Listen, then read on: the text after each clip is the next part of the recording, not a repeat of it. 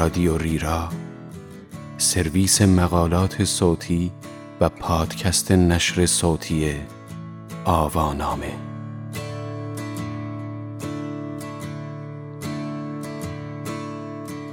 بطری خالی را در سطل انداختید؟ واقعا هیچ کاری برای محیط زیست نکردید. این عنوان یادداشتی است به قلم استفن بورانی که در نوامبر 2018 در گاردین منتشر شده و وبسایت ترجمان آن را در مهر 1398 با ترجمه مجتبا حاطف منتشر کرده است. من مهدی سفری هستم.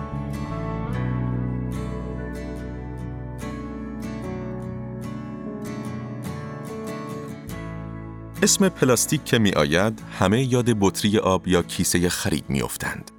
گرچه واقعیت چیز دیگری است.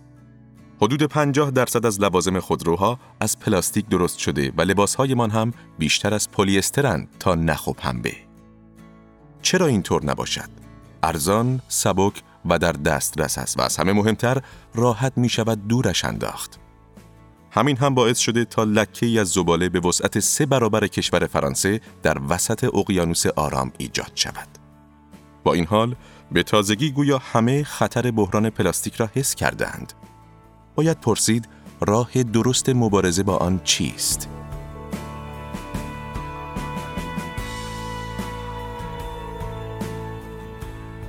پلاستیک همه جا را فرا گرفته است و ناگهان به این نتیجه رسیده ایم چیز بسیار بدی است.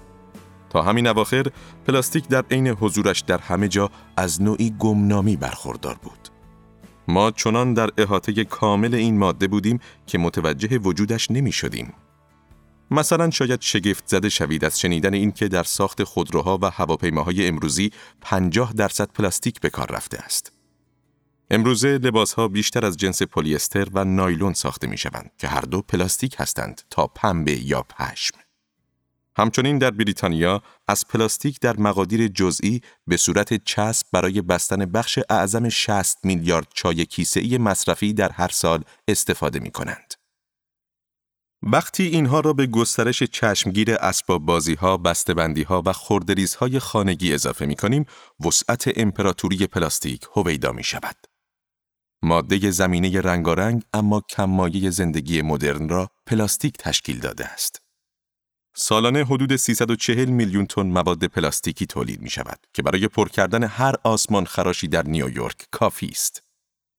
بشر در طول چندین دهه مقادیر سرسام‌آوری پلاستیک تولید کرده است که رقم آن در اوایل دهه 1990 از مرز 100 میلیون تن گذشت. اما به دلایل نامعلومی مردم جدیدن به این موضوع به طور جدی اهمیت می دهند. این کار به شورشی جهانی علیه پلاستیک انجامیده است. شورشی که از مرزها و تقسیم بندی های سیاسی سنتی فراتر می رود. در سال 2016 سازمان صلح سبز توماری را در ممنوعیت میکرومهره‌های پلاستیکی در انگلستان راه اندازی کرده بود که در عرض فقط چهار ماه 365 هزار امضا جمع کرد و توانست بزرگترین تومار زیست محیطی ارائه شده به دولت شود. گروه های معترض از آمریکا گرفته تا کره جنوبی موادی را که بسته‌بندی های پلاستیکی نامطلوب و زائد مینامند در سوپرمارکت ها تلمبار کردند. در اوایل سال 2018 مشتریان معترض انگلیسی در اعتراض به بازیافت ناپذیر بودن بسته‌بندی چیپس ها آنقدر پاکت چیپس به تولید کننده های چیپس پست کردند که اداره پست به ستوه آمد. شاهزاده چارلز درباره خطرات پلاستیک بارها سخنرانی کرده و کیم کارداشیان در اینستاگرام از بحران پلاستیک پست گذاشته است و ادعا می کند دیگر از نی پلاستیکی استفاده نمی کند. وحشت از پلاستیک را در سطوح عالی دولت می‌توان به واکنش عجولانه به بلایای طبیعی یا بحران بهداشت عمومی تشبیه کرد. سازمان ملل علیه پلاستیک یک بار مصرف اعلام جنگ کرده است. در بریتانیا ترزا می پلاستیک را بلا نامیده و دولت را متعهد به اجرای برنامه 25 ساله برای حذف بسته‌بندی های یک بار مصرف تا سال 2042 کرده است. هند اعلام کرد که همین کار را انجام خواهد داد اما تا سال 2022 جولیان کربی از کنشگران شبکه بین المللی دوستان زمین به من گفت در طول تقریبا دو دهه مبارزه هرگز چنین چیزی ندیدم. سازمان دوستان زمین برنامه پلاستیکی خود را از سال 2016 آغاز کرد. سازمان صلح جهانی تا سال 2015 گروهی اختصاصی برای پلاستیک نداشت. یکی از روزنامه نگاران دیلی میل که از نخستین روزنامه های فعال در موضوع پلاستیک بود به من گفت که بیش از هر مسئله زیست محیطی دیگر درباره پلاستیک نامه دریافت می کنند. حالا مجموعه مستند سیاره زمین دو را داریم. دسامبر 2017 شش دقیقه از آخرین قسمت این سریال مستند به بررسی تأثیر پلاستیک بر زندگی دریایی اختصاص یافته بود. لاک پشتی درمانده در تور پلاستیکی گرفتار شده بود و مرغ دریایی بزرگی به خاطر تکه های پلاستیکی گیر افتاده در شکمش مرده بود. تام مکدونالد از شبکه بی بی سی به من گفت این بزرگترین واکنش به هر چیز ممکن در کل مجموعه بود. مردم نمی‌خواستند فقط درباره این قسمت حرف بزنند که معمولا این گونه است. آنها از ما میپرسیدند چگونه می‌توان اوضاع را درست کرد. طی چند روز بعدی سیاستمداران با سیلی از تماسهای تلفنی و ایمیل هایی از حوزه های انتخابیه خود مواجه شدند که با دیدن برنامه احساس می کردند باید کاری کرد. مردم برای توضیح اینکه چرا افکار عمومی چنین قاطعانه علیه پلاستیک تغییر موضع داده بود به اثر سیاره آبی دو اشاره می کردند. همه اینها به این تصور منجر شده است که شاید در آستانه پیروزی زیست محیطی بزرگی هستیم. از همان جنس پیروزی که اکنون با گذشت سه دهه پس از اقدام موفق علیه بارانهای اسیدی و گازهای CFC مشاهده نشده است. موج بزرگ خشم عمومی صاحبان قدرت را به حذف یک ماده از زندگی جمعی ما وادار می کند و با تعهدات بزرگی که تاکنون حاصل شده است نشانه های امیدبخشی به چشم می خورد. اما رهایی از پلاستیک نیازمند چیزی فراتر از راه اندازی راهروهای بدون بسته‌بندی در سوپرمارکت ها و نیهای کاغذی خیس در بارهاست. پلاستیک به این دلیل فراگیر نشده است که همیشه بهتر از مواد طبیعی بوده که جایشان را گرفته است. بلکه علت این گستردگی را باید در سبکی و ارزانی آن دید. در واقع پلاستیک آنقدر ارزان است که دور ریختنش به آسانی توجیه پذیر شد. این کار برای خریداران راحت بود و فروشندگان نیز خوشحال بودند که به ازای هر نوشیدنی یا ساندویچ یک ظرف پلاستیکی جدید هم به آنها می فروشند. همان گونه که فولاد مرزهای جدیدی در صنعت ساختمانسازی گشود، پلاستیک نیز رواج فرهنگ مصرف ارزان و دورریز را ممکن ساخت. فرهنگی که ما بدیهیش انگاشته ایم. پذیرش پلاستیک از جهتی همان پذیرش خود مصرفگرایی است. این کار مستلزم آن است که بدانیم چگونه شیوه زندگی ما این سیاره خاکی را در طول عمر یک انسان چنین دگرگون کرده است و از خود بپرسیم آیا این دگرگونی زیاده از حد نیست؟ حیرت آورترین نکته در مورد جنبش ضد پلاستیک این است که چطور اینقدر سریع رشد کرده است. وقتی به گذشته می رویم حتی به سال 2015 وارد دنیایی می شویم که در آن تقریبا هر آنچه اکنون درباره پلاستیک می دانیم از قبل معلوم بوده است. اما مردم چندان در موردش خشمگین نبودند. تا همین سه سال پیش پلاستیک یکی از آن دست مشکلاتی مانند تغییرات اقلیمی، گونه های در معرض خطر انقراض یا مقاومت آنتیبیوتیکی بود که همه تایید می کردند بد است. اما افراد انگشت شماری به فکر انجام کاری بیش از تایید بودند. این به خاطر کمکاری دانشمندان نبود. نزدیک به سه دهه بود که پرونده ای علیه پلاستیک در حال شکل گیری بود. در اوایل دهه 1990 پژوهشگران متوجه شدند حدود 60 تا 80 درصد از زباله هایی که به اقیانوس ریخته می شود از جنس پلاستیک تجزیه ناپذیر است و حجم ظروف پلاستیکی در سواحل و بنادر رو به افزایش است. سپس دانشمندان کشف کردند که پلاستیک ها در مناطق آرام بین جریان های اقیانوسی انباشته می شوند و قسمت هایی را تشکیل می دهند که کرتیس اپسمایر اقیانوس شناس آمریکایی لکه های زباله بزرگ نامید. بزرگترین لکه زباله ای که طبق برآورد اپسمایر در مجموع 8 تا می شوند، سه برابر فرانسه وسعت دارد و 79 هزار تن زباله را در خود جای داده است. در سال 2004 مقیاس مشکل وقتی آشکارتر شد که ریچارد تامسون، اقیانوس شناس دانشگاه پلیماس، اصطلاح میکروپلاستیک را برای اشاره به میلیاردها ذره پلاستیکی ابداع کرد که از تخریب پلاستیک های بزرگتر ناشی می شوند یا برای استفاده در محصولات تجاری ساخته می شوند. پژوهشگرانی از سراسر دنیا شروع کردند به فهرست کردن راه های ورود این میکروپلاستیک ها به اندام های موجودات زنده. از کریل های ریز گرفته تا آبزیان بزرگی مانند ماهی تن. در سال 2015 گروهی به رهبری جنا جامبک، مهندس محیط زیست دانشگاه جورجیا، به این برآورد رسیدند که هر ساله حدود 4.8 دهم تا 12.7 دهم میلیون تن پلاستیک وارد اقیانوس می شود و پیش بینی کردند که این رقم تا سال 2025 دو برابر خواهد شد. معزل پلاستیک به طرز حیرت آوری بزرگ بود و روز به روز نیز بزرگتر می شد. به اندازه‌ای که مردم را نگران کرد. گاهی داستانهایی تکان دهنده درباره پلاستیک به رسانه ها رخ نمی کرد و توجه عمومی را برمیانگیخت. وصله زباله ها موضوع محبوب رسانه ها بود و گهگاهی حراس جدیدی در مورد سرریز شدن گورستان های پسماند یا انبوه زباله هایی که به خارج حمل می کنیم به وجود می آمد. اما به پای وضعیت امروز نمی رسید. رولاند گایر بومشناس صنعتی برجسته از دانشگاه کالیفرنیا به من گفت که بین سالهای 2006 تا 2016 تعداد مصاحبه هایش در موضوع پلاستیک شاید کمتر از ده مورد بوده است. اما در دو سال گذشته بیش از دویست درخواست مصاحبه دریافت کرده است. بحث درباره علت دقیق چنین تحولی زیاد است. باورپذیرترین پاسخ که به نظریه جاری بسیاری از دانشمندان و پویشگران تبدیل شده این نیست که علم پلاستیک به نقطه بحرانی رسیده است یا دیگر از دیدن تصاویر جانوران دریایی دوست داشتنی که به خاطر زباله های ما خفه می شوند سیر شده ایم. هرچند اینها نیز مسائل مهمی هستند. موضوع این است که نگرش کلی ما به پلاستیک دچار تحول عمیقی شده است. ما پیشتر پلاستیک را آشغال می دیدیم و آن را مثل زباله های دیگر نوعی مزاحمت می انگاشتیم نه تهدیدی جدی. اخیرا این نگرش با پذیرش گسترده این واقعیت کمرنگ شده است که پلاستیک بسیار فراگیرتر و شومتر از چیزی است که مردم تصورش را می کردند. این تغییر نگرش با اعتراض عمومی بر سر میکرومهره ها به وجود آمد.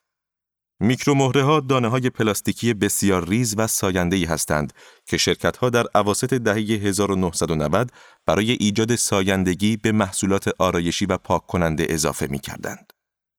تقریبا همه محصولات پلاستیکی پیش از این همتایی طبیعی و اغلب تجزیه پذیر داشتند. میکرومهره های پلاستیکی جای هسته های گیاهی آسیاب شده یا سنگ پا را گرفتند. از سال 2010 هشدارهای دانشمندان در مورد خطرات احتمالی که زندگی دریایی را تهدید می کرد بیشتر شد و مردم از شنیدن خبر وجود میکرومهره ها در هزاران محصول مصرفی خود جا خوردند. از کرم های ضد جانسون جانسون گرفته تا برندهای به اصطلاح دوستدار محیط زیست مانند بادی شاپ. به گفته ویل مکالوم رئیس پویش های پلاستیکی سازمان صلح سبز انگلستان وقتی مردم فهمیدند میکرومهره ها در میلیون ها لوله فاضلاب حمام ها جریان دارد لحظه ای کلیدی در شورش عمومی علیه پلاستیک بود. او می‌گوید این یک تصمیم طراحی و در واقع نقص در طراحی بود و باعث شد مردم بپرسند چطور چنین اتفاقی افتاد. وقتی در سال 2015 کنگره آمریکا بررسی ممنوعیت محدود لوازم آرایش حاوی میکرومهره ها را در دستور کار قرار داد، این ممنوعیت با حمایت گسترده هر دو جناح به تصویب رسید. مری کریگ عضو مجلس انگلیس و رئیس کمیته بازرسی محیط زیست مجلس که در سال 2016 به تحقیق درباره میکرومهره ها مشغول بود، تحقیقی که در نهایت به ممنوعیت جامع تولید و فروش این مواد انجامید، می‌گوید مسئله از آگاهی نزدیک به صفر در افکار عمومی به نوعی شوک گسترده تغییر وضعیت داد. بحث میکرومهره ها اول ماجرا بود. مردم به زودی میفهمیدند که پارچه های مصنوعی مانند نایلون و پلی استر با هر بار شستشو هزاران الیاف میکروسکوپی وارد آب می کنند. پس از آنکه دانشمندان نشان دادند که این الیاف چگونه سر از شکم ماهی ها در میآورند، روزنامه ها مقالاتی بیرون دادند با تیترهایی مثل شلوار یوگا زمین را نابود می کند. و برندهایی مثل پاتاگونیا که به محیط زیست توجه داشتند تلاش کردند در یافتن راه حل از دیگران پیشی بگیرند. سال گذشته پاتاگونیا فروش مکملی را برای ماشین های لباسشویی شروع کرد به نام گوپی فرند که به گفته خود شرکت بخشی از پوسته های پلاستیکی لباس ها را می گیرد. سپس معلوم شد که لاستیک ها که 60 درصد از پلاستیک ساخته شدهاند هنگام حرکت رشته های پلاستیکی از خود به جا می‌گذارند که ممکن است بیش از مجموعه پلاستیک های ناشی از میکرومهره ها و لباس ها باشد. روز به روز چیزهای بیشتری منبع احتمالی آلودگی و سرایت شدند و هیچکس نمی توانست کار زیادی در این خصوص انجام بدهد. در انجمنهای وبسایت تربیت فرزند مامزنت هزاران مطلب وجود دارد درباره محصولات آرایشی و بهداشتی جایگزینی که آری از میکرومهرند اما هنوز لاستیک بدون پلاستیک نداریم.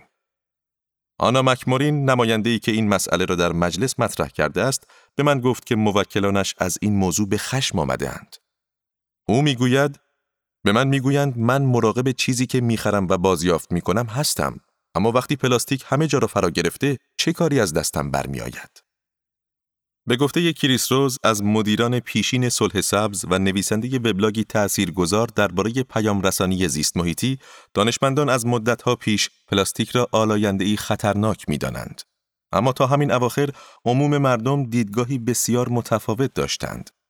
از دید بیشتر مردم پلاستیک به آسانی در دسترس بود. مردم محصولات پلاستیکی را می خریدند و دور می ریختند. می توانستند پلاستیک را ببینند و لمس کنند و احساس می کردند تحت کنترل است. هرچند کاری برای حل این مشکل نمی کردند. فکر می کردند اگر واقعا بخواهند کاری بکنند می توانند. با نزدیکترین راه ممکن یعنی برداشتن و انداختن آن در سطل آشغال. اما دیگر مشکل پلاستیک اینقدر ساده به نظر نمی رسد. مشکل هنوز هم به ما نزدیک است. در محصولات خانگی، فنجانهای قهوه، کیسه های چای و لباس های ما. ولی به نظر می آید زمامش از دست ما در رفته است. پلاستیک از لای انگشتان و پالایه های آب ما سر می خورد و به رودها و اقیانوس ها می ریزد. مانند فاضلاب کارخانه های صنعتی شوم. مشکل پلاستیک دیگر با ظرف ساندویچ بیگ مک در کنار جاده ترسیم نمی شود. اکنون بحث از ماده شیمیایی است که پیشتر با خط ریزی روی اسپری مو چاپ شده و دور از نظر بود و آماده است به جهش ماهیها یا ایجاد سوراخ در لایه اوزون کمک کند. دانشمندان یا کنشگران محیط زیست که بیشترشان به بیتوجهی دیگران به هشدارهایشان عادت کرده اند، شورش عمومی علیه پلاستیک را پیش بینی نمی کردند. اما امروزه برخی از دانشمندان ظاهرا از این حد واکنش جا خوردند. اریک فانسبیل اقیانوس شناس دانشگاه امپریال کالج می‌گوید هر روز با تعجب از خود می‌پرسم پلاستیک چگونه دشمن شماره یک مردم شده است. این دشمن باید تغییرات اقلیمی باشد. با دانشمندان دیگری نیز صحبت کردم که آنها نیز آلودگی پلاستیکی را به عنوان مشکلی در بین انبوه مشکلات دیگر کم اهمیت دانستند هرچند موردی است که توجه عمومی را از مسائل ضروریتر دور کرده است. برخلاف تغییرات اقلیمی که پدیده ای مبهم و وسیع و آخرالزمانی می نماید، پلاستیک مشکلی کوچکتر و ملموستر است و در حال حاضر در زندگی ما حضور دارد. تام برک از مدیران پیشین دوستان زمین می‌گوید عموم مردم دست به محاسبات دقیقی نمی‌زنند. مثلا نمی‌گویند این معضل ایکس بار از آن یکی بدتر است. جرقه زده می شود و مردم می بینند که در مورد یک موضوع با دیگران حس مشترکی دارند. سپس مسئله ضرورت پیدا می کند و مردم می خواهند اوضاع درست شود. یا همانطور که کریستیان دان استاد بومشناسی دانشگاه بانگور که سال گذشته خیلی کمک کرد به تبدیل زادگاهش چستر به یکی از سرسختترین شهرهای ضد پلاستیک بریتانیا می‌گوید این مشکلی است که می توانیم با آن کنار بیاییم.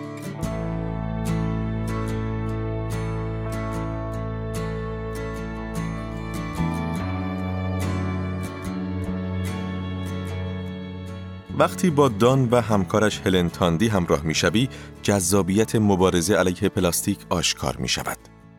هلن تاندی رئیس شعبه محلی دوستان زمین و از طرفداران قدیمی محیط زیست است که همواره نگرشی مثبت و رفتاری متواضعانه دارد. این احساس به شما دست می دهد که به یک کارزار سیاسی شورشی ملحق شده اید. فعالان کسب و کار از کاستا کافی گرفته تا میوه فروش خیابان اصلی شهر روی شیشه های خود آگهی هایی در حمایت از این پویش دارند. متصدی جوان یک بار به من گفت در هر یک از بارهای چستر اگر نی پلاستیکی درخواست کنید جواب خواهید شنید نداریم باعث مرگ نهنگ ها می شود. دایلان که کارش خانه است گفت دیگر به مشتریهایش توصیه می کند لوازم خانگی بدون بسته‌بندی پلاستیکی را انتخاب کنند. او می گفت که اجناس شرکت بیاندکیو بیش از اندازه پلاستیک دارند. مدیر تأسیسات باغ بخش چستر گفت که بوفهشان در حال حذف بسته‌بندی های پلاستیکی یک بار مصرف است و از مغازه کادویی نیز بازرسی می کنند. باغ بخش بزرگترین جاذبه گردشگری در منطقه و هدفی عظیم برای پویش است. دان پرسید کیسه های غذا چطور؟ همچنین وسایل دیگری که برای حیوانات استفاده می شود. مدیر گفت این مورد را نیز بررسی خواهند کرد. داشتیم بیرون می آمدیم که گروهی از دانش آموزان در حالی که بادکنک های ارغوانی مایلار در دست داشتند به سمت حصار فیلها می رفتند. تاندی با خود گفت آنها را از کجا گرفتند؟ دفعه بعد می پرسیم. این گونه پویش عملی و بیامان در چند سال اخیر بین افراد محلی گسترش یافته است. در نتیجه وارد مرحله ای شده ایم که در آن هر برند، سازمان یا سیاستمداری میکوشد تا نشان دهد دارد اقدامی می کند. با پایش انبوه مطالب مطبوعاتی حتی به مدت چند هفته می‌فهمیم که باشگاه تاتنهام هاتسپر قصد دارد همه پلاستیک های یک بار مصرف را از استادیوم جدیدش حذف کند. در شهر سیاتل استفاده از نی پلاستیکی در محدوده شهر ممنوع شده است. در حالی که استارباکس مشهورترین فروشگاه قهوه در این شهر قول داده سالانه حدود یک میلیارد نی را از 28 هزار فروشگاه خود در سراسر دنیا حذف کند و نیز شرکت اسباب بازی سازی لگو که هیچ محصول غیر پلاستیکی نمی‌سازد به دنبال راههایی برای استفاده از پلاستیک های گیاهی در خطوط تولید خود است. در همه این موارد اندک هیجانی وجود دارد. ناتالی فی کنشگری که پویش City to Sea را در شهر بریستول تأسیس کرده است به من گفت که سال گذشته به دنبال حضورش در شبکه بی بی سی و صحبت درباره پلاستیک درخواستهای مختلفی از طرف بانک ها و هیئت مدیره شرکت ها دریافت کرده تا مثل یک مرشد انگیزشی درباره کارش سخنرانی کند. همچنین نشانه های روشنی از فرصت طلبی نیز دیده می شود. یکی از مقامات پیشین وزارت محیط زیست، غذا و امور روستایی بریتانیا به من گفت که در وزارتخانه عموماً این توجه جدید به پلاستیک را به مسابه رقابت بر سر سیاست‌های غیرحزبی عام پسند با هدف پر کردن خلع بعد از همه پرسی برکسیت قلمداد می‌کردند. این کارمند پیشین وزارت محیط زیست گفت مایکل گوب خیلی مشتاق بود تا نشان دهد ما می توانیم این کار را به تنهایی انجام دهیم و می‌خواست نشان بدهد که به عنوان وزیر محیط زیست اقدام خوبی می کند. معلوم شد که هر دو مورد در خصوص پلاستیک خیلی خوب جواب داده است. انگیزه سیاستمداران هرچه باشد بی تردید واکنش عمومی علیه پلاستیک توجه سطوح عالی دولت و کسب و کار را به یک مشکل زیست محیطی جدی معطوف و آنها را متقاعد کرده که این موضوع برگ برنده خوبی است. تنها بخش اندکی از تدابیر پیشنهادی برای مقابله با پلاستیک به قانون تبدیل شده است به استثنای ممنوعیت میکرومهره ها در آمریکا و بریتانیا. اما همین احساسی که به وجود آمده پتانسیل بزرگی ایجاد کرده است. برخلاف حضور پلاستیک در جای جای زندگی ما، بیشتر مردم تلاش می کنند به ما بگویند پلاستیک چیست، چه کسی آن را می سازد و از کجا آمده است. فهمش آسان است. پلاستیک یک محصول صنعتی جهانی است که دور از چشم عموم مردم ساخته می شود. مواد اولیه پلاستیک از سوختهای فسیلی به دست می آید و بسیاری از شرکت‌های بزرگ تولید کننده نفت و گاز اغلب در همان کارخانه ها پلاستیک هم تولید می کنند. داستان پلاستیک همان داستان صنعت مبتنی بر سوختهای فسیلی است. داستان رشد پرشتاب فرهنگ مصرفی با نیروی محرکه نفت پس از جنگ جهانی دوم. پلاستیک اصطلاحی کلی است برای اشاره به محصولاتی که از تبدیل یک ترکیب شیمیایی پرکربن به ساختاری محکم تولید می شوند. در قرن 19 هم شیمیدانها و مخترعان برخی اشیای خانگی مانند شانه را از گونه ای پلاستیک اولیه و شکننده به نام پارکسین می ساختند که بعدها به خاطر اینکه از سلولوز گیاهی ساخته می شد به سلولوئید معروف شد. اما عصر نوین پلاستیک از سال 1907 با اختراع باکلیت در آمریکا آغاز شد. باکلیت ماده کاملا مصنوعی که از فنول ماده که از فرایند تبدیل نفت خام یا زغال سنگ به بنزین به جا میماند به عنوان نقطه شروع استفاده می کند محصولی سخت، صیقلی و با رنگ روشن است. به عبارت دیگر امروزه می توانیم آن را پلاستیک بدانیم. مخترعان باکلیت در ابتدا می‌خواستند از آن به عنوان عایقی برای سیمکشی برق استفاده کنند. اما خیلی زود به قابلیت تقریبا نامحدودش پی بردند و با وصف ماده با هزار کاربرد تبلیغش می‌کردند. در آینده ثابت شد که این توصیف هم پلاستیک را دست کم گرفته بود. طی چند دهه بعدی انواع جدیدی از پلاستیک ساخته شدند و مردم شیفته این ماده بی نهایت شگفتانگیز و انعطاف پذیر شدند که علم خلق کرده بود. اما در جنگ جهانی دوم بود که ضرورت واقعی پلاستیک روشن شد. با کمبود مواد طبیعی و تقاضای عظیم ناشی از جنگ، قابلیت پلاستیک برای تبدیل شدن به تقریبا همه چیز با استفاده از زغال سنگ، آب و هوا به تعبیر شیمیدان برجسته پلاستیک ویکتور یارزلی در سال 1941 باعث شد این اختراع به ماده حیاتی برای ماشین نظامی کشور تبدیل شود. مقاله ای از مجله پاپیولر مکانیکس در سال 1943 به توصیف ماسک سربازان، دستگاه نشانگیری، چاشنی خمپاره و سقف اتاقک خلبان می‌پردازد که به تازگی از پلاستیک ساخته شده بودند. حتی گزارش شده بود که واحدهای نظامی به استفاده از شیپورهای پلاستیکی اقدام کردند. تولید پلاستیک آمریکا بین سالهای 1939 و 1945 بیش از سه برابر شد و از 97 هزار تن به 371 هزار تن رسید. پس از جنگ جهانی نیز شرکت‌های بزرگ نفت و مواد شیمیایی بازار را بین خود تثبیت کردند. شرکت‌های دوپون، مونسانتو، موبیل و اکسان تأسیسات تولید پلاستیک خریداری کردند یا تأسیسات قبلی خود را توسعه دادند. این کار از لحاظ لجستیک منطقی بود. این شرکت ها از قبل مواد خام پلاستیک را به صورت فنول و نفتا از فراورده های جنبی عملیات های نفتی ذخیره کرده بودند. آنها با ایجاد محصولات پلاستیکی جدید مثل اختراع استایروفوم در دهه 1940 توسط شرکت Dow Chemical یا اختراع ورقه های پلاستیکی برای استفاده در بسته‌بندی که شرکت موبیل به نام خود ثبت کرده است در واقع بازارهای جدیدی برای نفت و گاز خود خلق می کردند. پژوهشگری که برای دفتر ملی علوم استرالیا کار می‌کرد در سال 1988 در مقاله ای نوشت توسعه صنعت پتروشیمی شاید بزرگترین و تنها عامل کمک کننده به رشد صنعت پلاستیک است. طی چندین دهه رشد اقتصادی برقاسا پس از جنگ جهانی، پلاستیک افزایشی بیبخفه را شروع کرده بود که به زودی جای پنبه، شیشه و مقوا را به عنوان ماده برگزیده برای محصولات مصرفی می گرفت. پوشش های پلاستیکی نازک در اوایل دهه 1950 عرضه شدند و جای کاغذ و پارچه های محافظ کالاهای مصرفی و مورد استفاده در خشکشویی را گرفتند. شرکت دوپون گزارش داد که تا پایان دهه بیش از یک میلیارد ورقه پلاستیکی به خرده فروشان فروخته است. در همان حین پلاستیک به شکل رنگ لاتکس و عایق پلی استایرن وارد میلیون ها خانه شده بود. خیلی زود پلاستیک همه جا حضور یافت. حتی در فضای خارج از جو زمین. پرچمی که نیل آرمسترانگ در سال 1969 بر روی کره ماه کاشت از نایلون ساخته شده بود.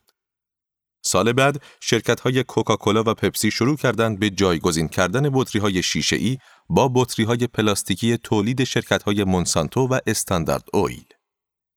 رولان بارت فیلسوف فرانسوی در 1972 نوشت سلسله مراتب ماده ها منسوخ شده است یک ماده واحد جای همه را می گیرد. اما کاری که پلاستیک کرد چیزی فراتر از گرفتن جای مواد موجود بود که در غیر این صورت دنیا را تغییر نمی‌داد. ویژگی های منحصر به فرد پلاستیک، انعطاف پذیری، راحتی کار با آن و نیز سبکی و ارزانی به مراتب بیشتر از موادی که جایگزینشان شد، عملاً به گرایش اقتصاد جهانی به مصرف کالاهای دور ریختنی شتاب بخشید. ویکتور لیبو اقتصاددان سرشناس در سال 1955 نوشت اقتصاد فوقالعاده مولد ما مستلزم آن است که شیوه زندگیمان را بر مصرف استوار کنیم.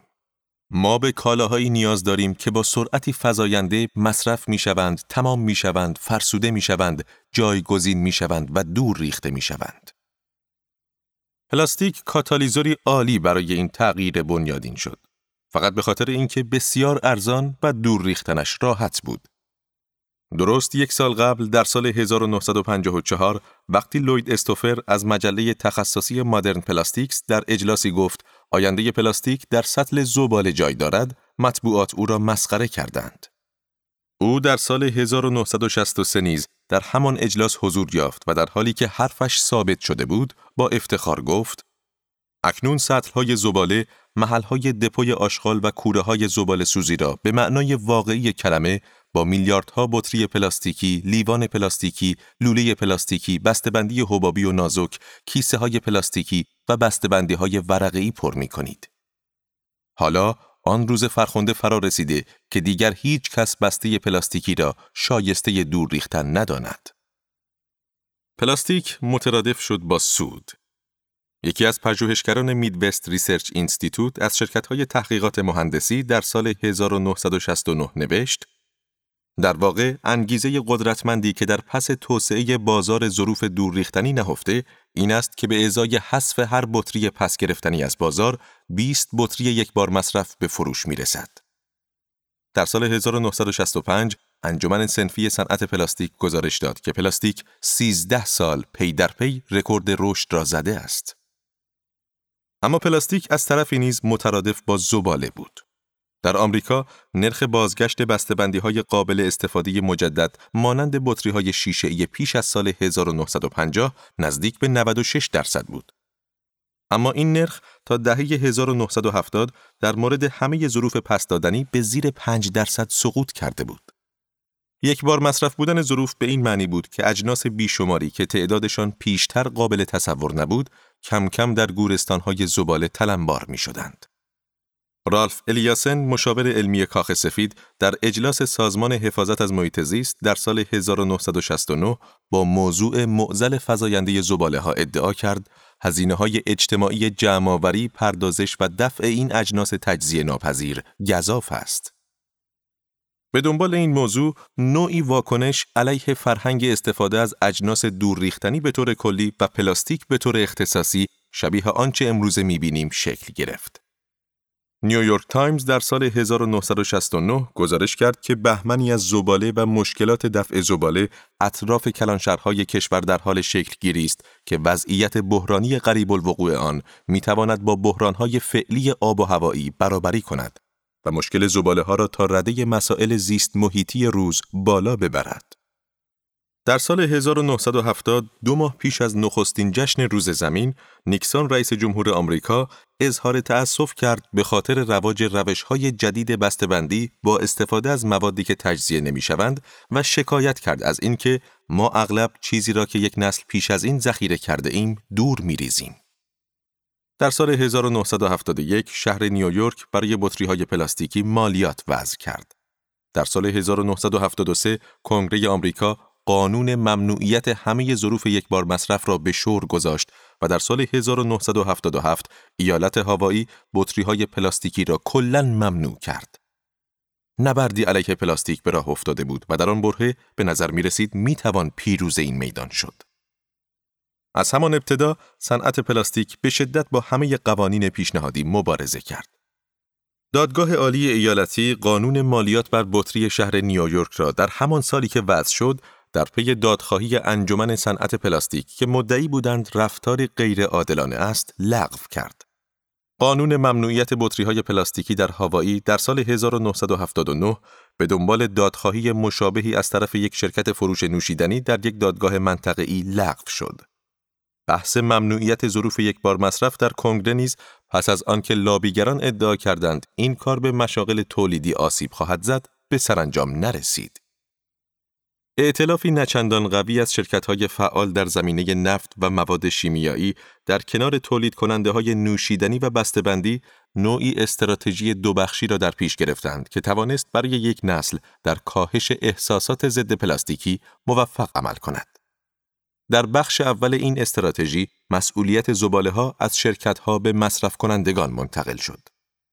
شرکت های مروج بسته‌بندی های یک بار مصرف که در این میان میلیون ها بسته پلاستیکی ساخته بودند، مدعی شدند به جای سرزنش آنها باید افراد وظیفه نشناس را مشکل واقعی بدانیم. نمونه بارز این استدلال را در سال 1965 در سرمقاله یکی از مجلات آمریکایی صنعت بسته‌بندی با تیتر تفنگ آدم نمی‌کشد می‌بینیم که به جای تولید کنندگان به سرزنش آشغال بریزهایی که با طبیعت ما بدرفتاری می‌کنند می‌پردازد. شرکت های درگیر با پلاستیک و دیگر بسته‌بندی های دور ریختنی برای کمک به جا انداختن این پیام به تأمین مالی گروه های غیر انتفاعی مشغول شدند که مسئولیت مصرف کنندگان را در افزایش آشغال پررنگ نشان می‌دادند. یکی از این گروه ها با نام آمریکا را زیبا نگه داریم به اختصار KAB که در سال 1953 تأسیس شد و از طرف شرکتهایی مثل کوکاکولا، پپسی، داو کمیکال و موبیل حمایت مالی می‌شد، صدها آگهی تبلیغاتی به نمایش گذاشت. مثلا شعار پویش این گروه در روز زمین 1971 این بود. افراد آلودگی را شروع می کنند اما نمی توانند متوقفش کنند. این سازمان همچنین گروه های مدنی و اجتماعی محلی را برای ساماندهی پاکسازی ها و رسیدگی به معزل زباله ها که رسوایی ملی خوانده می‌شد به کار گرفت. این کار مزیت هایی داشت اما در اوایل دهه 1970 نگرانی در مورد وابستگی های گروه KAB به صنایع گروه های طرفدار محیط زیست مانند سیرا کلاب و آیزاک والتوندیک همچنین سازمان حفاظت از محیط زیست آمریکا را مجبور کرد دیگر به این گروه مشاوره ندهند.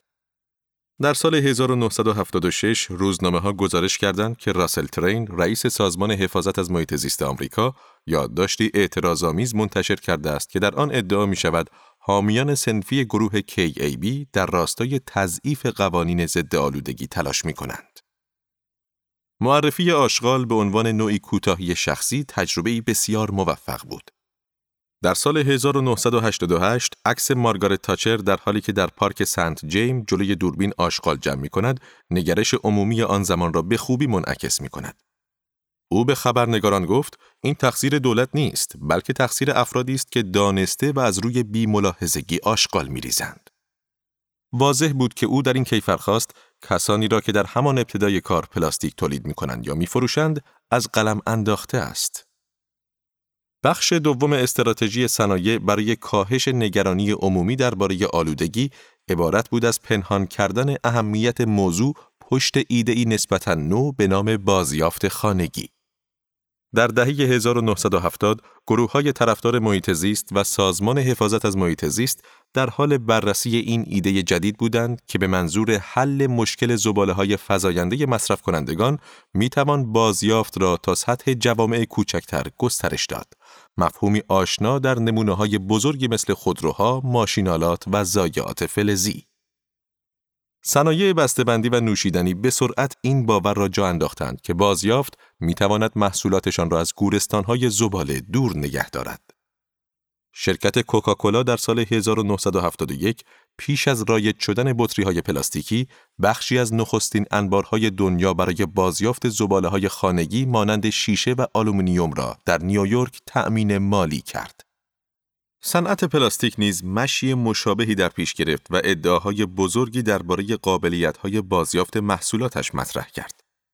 در سال 1988 انجمن صنفی صنعت پلاستیک شورای راهکارهای مدیریت پسماند جامد را با هدف ترویج بازیافت پلاستیک در شهرها تأسیس کرد با این ادعا که می توان با راهکارهای این شورا 25 درصد از بطری های پلاستیکی را تا سال 1995 بازیافت کرد.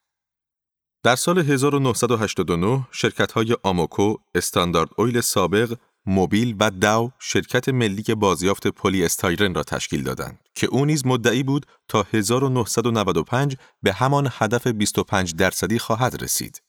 اما در مورد بسته‌بندی مواد غذایی در آن زمان شرکت موبیل تبلیغی در مجله تایم منتشر کرد که ادعا داشت بسته‌بندی های پلی استایرن مواد غذایی در بحران زباله قربانی و بلاگردانند نه مشکل و راه حل این بحران بازیافت بیشتر است. در سال 1990 نیز گروه صنفی دیگری شورای صنایع پلاستیک آمریکا مدعی بود که تا سال 2000 پلاستیک بیشترین ماده بازیافت شده خواهد بود. مشکل چنین پیش بینی های نوید بخشی این بود که پلاستیک یکی از بدترین مواد برای بازیافت است. شیشه، فولاد و آلومینیوم را می توان تقریباً بیشمار بار ذوب کرد، تغییر شکل داد و با آنها با همان کیفیت اولیه محصول جدید ساخت. اما پلاستیک با هر بار بازیافت تا حد معتنابهی از کیفیت می افتد. پس از بازیافت بطری پلاستیکی نمی توان از آن بطری دیگری با همان کیفیت اولیه ساخت. پلاستیک بازیافتی تبدیل می شود به نخ لباس یا تخته مبل و سپس می توان از آن برای پر کردن جاده یا به عنوان عایق پلاستیکی استفاده کرد و پس از این مرحله دیگر بازیافت پذیر نخواهد بود. هر مرحله از بازیافت پلاستیک در اصل راهی یک طرفه به سوی گورستان زباله یا اقیانوس است. رابرت هام از مهندسان دانشگاه ویسکانسین در سال 1992 با اشاره به محدودیت چیزهایی که می‌توان از محصولات مصرفی پلاستیکی ساخت گفت آینده بازیافت پلاستیک هنوز هم معمایی سربسته است. برای شرکت هایی که به بازیافت مواد پرسودتری مانند آلومینیوم مشغول بودند، بازیافت پلاستیک جذابیت تجاری اندکی داشت. در دهه 1980 وقتی معلوم شد بازیافت پلاستیک به صنعتی پررونق تبدیل نخواهد شد، بخش دولتی وارد عمل شد. بخش عمده هزینه های بازیافت از طرف دولت تأمین شد و پلاستیک ها با کامیون های حمل زباله خانگی به بیرون کشیده شدند. در حالی که صنعت پلاستیک اجناس بیشتر و بیشتری به جامعه تزریق می کرد. پل بی هنری عضو کنگره آمریکا در سال 1992 در جلسه بررسی بازیافت ظروف گفت که صنایع پلاستیک ادعا می کنند که مدافع بزرگ بازیافتند در حالی که برنامه های بازیافت زباله های کنار خیابان تقریبا همگی به یارانه های دولتی متکیند. به عبارت دیگر دولت گرفتار هزینه های دست و پاگیری شد که ادعاهای قبلی و اقراغامیز این صنعت به بار آورده بود. عموم مردم نیز از اینکه کسی آشغالهایشان را جمع می کرد خرسند بودند. تا امروز برخی کنشگران محیط زیست کامیون زباله خانگی را بازیافت امیدوارانه و سطلهای بازیافت را جعبه جادویی مینامند که احساس گناه مردم را تسکین می دهد بی آنکه واقعا کمک چندانی کرده باشد. در این میان تولید جهانی پلاستیک رشد پرشتابی داشته و از حدود 160 میلیون تن در سال 1995 امروز به 340 میلیون تن رسیده است. اما نرخ بازیافت هنوز هم به طور وحشتناکی پایین است. هر سال کمتر از ده درصد همه پلاستیک های آمریکا بازیافت می شود. حتی اگر نرخ بازیافت به طور معجزه آسا بالا می رفت، می توانستیم فقط تعداد محدودی کالا از پلاستیک های بازیافت شده بسازیم. پس همیشه تقاضای بیشتری برای پلاستیک جدید خواهیم داشت. رولاند گایر بومشناس صنعتی دانشگاه کالیفرنیا که گزارش 2017 او با عنوان تولید، مصرف و سرنوشت همه پلاستیک های ساخته شده تا کنون بین سیاستگزاران آمریکا و اروپا مرجعی تحول ساز شده است به من گفت روز به روز بیشتر متقاعد می شوم که بازیافت تأثیری در کاهش حجم پلاستیک های دنیا ندارد. هرچند اشتیاق عمومی به راه اندازی پویش های ضد پلاستیک تا حدی از این تلقی ناشی می شود که مشکل پلاستیک ساده تر و حل شدنی تر از مشکل تغییرات اقلیمی است، ارتباط این دو مسئله با یکدیگر نزدیکتر از چیزی است که بیشتر مردم تصور می کنند. هفت مورد از ده تولید کننده عمده پلاستیک شرکت های فعال در زمینه نفت و گاز طبیعی تا وقتی که این شرکت ها سوخت فسیلی استخراج می کنند، انگیزه بزرگی برای ساخت پلاستیک خواهند داشت. گزارش 2016 مجمع جهانی اقتصاد پیش بینی کرد که تا سال 2050 20 درصد از همه نفت های استخراجی در سراسر دنیا در ساخت پلاستیک مصرف خواهد شد. یوهانا کرام و مارتین واگنر اخیرا در مقاله ای نوشتند در نهایت آلودگی پلاستیکی بخش مشهود و ملموسی از تغییرات اقلیمی ساخته دست بشر شده است. پارادوکس پلاستیک یا دست کم دغدغه کنونی ما در مورد پلاستیک به این صورت است. با اطلاع از حجم مشکل تصمیم گرفتیم اقدامی انجام دهیم اما هرچه بیشتر آن را پس زدیم بیشتر خودش را مشکلی بی حد و مرز و رام نشدنی نشان داد. مانند همه مسائل زیست محیطی دیگری که نتوانسته ایم حلشان کنیم. و در این میان به موانع یکسانی برمیخوریم. کسب و کارهای مقررات ناپذیر، دنیای جهانی شده و سبک زندگی ناپایدار خود ما. و مردم همچنان می‌خواهند با پلاستیک مقابله کنند. باید هم بخواهند. برخلاف همه ناملایمت ها، شاید جنبش ضد پلاستیک موفق ترین پویش جهانی زیست محیطی باشد که از بد به قرن حاضر تا کنون شکل گرفته است. اگر دولت ها به تعهداتشان پایبند باشند و جنبش شتاب خود را حفظ کند، اثر بخش خواهد بود. استیو زینگر تحلیلگر شرکت آمریکایی وود مکنزی به من گفت کار بزرگی است. به خصوص امسال احساسات ضد پلاستیکی مصرف کنندگان شدیدتر شده است. شرکت ها مجبور خواهند شد الگوهای کسب و کار خود را با واقعیت های جدید ممنوعیت های پلاستیکی سازگار کنند. او همچنین گفت که تولید کنندگان نفت با افت تقاضا مواجه خواهند شد. این همان روی مثبت پارادوکس پلاستیک است. اگر پلاستیک نمونه کوچک همه مشکلات زیست محیطی ماست، آنگاه طبق همین منطق راهکارهایش نیز نمونه خواهد بود. در همین چند سال شواهد علمی درباره آسیب‌های زیست محیطی ناشی از پلاستیک مردم را به نظم و ساماندهی بیشتر ترغیب کرده. دولتها را به اعمال مقررات واداشته و حتی توجه شرکت‌های بزرگ سوختهای فسیلی را نیز جلب کرده است. در سوپرمارکت ها خرید کنندگان کمتر درخواست بسته بندی کردند و در عرض یک سال شرکت نفت و گاز بی پی پیش بینی کرد که تا سال 2040 تولید نفت این صنعت روزانه دو میلیون بشکه کاهش خواهد یافت. دغدغه ما درباره پلاستیک به رسمیت شناخته شده است. در نبرد بزرگتر تغییرات اقلیمی، واکنش علیه پلاستیک ممکن است پیروزی کوچک اما نیروبخش و الگویی برای اقدامات آتی باشد. این یعنی باید بپذیریم که مشکلات چقدر با هم مرتبطند. باید بدانیم که پلاستیک مشکلی مجزا نیست که بتوانیم از زندگیمان دورش کنیم بلکه مشهودترین محصول مصرف افسار گسیخته ما در نیم قرن گذشته است این چالش هرچند بسیار بزرگ و بی حد و مرز است وقتی پای صحبت ریچارد تامسون نشستم اقیانوس شناسی که اصطلاح میکروپلاستیک را ابدا کرد او را خوشبین دیدم گفت در سی سال گذشته هیچ وقت این اندازه همگرایی بین دانشمندان دنیای کسب و کار و دولت وجود نداشت. فرصت واقعی برای حل این معضل پدید آمده است.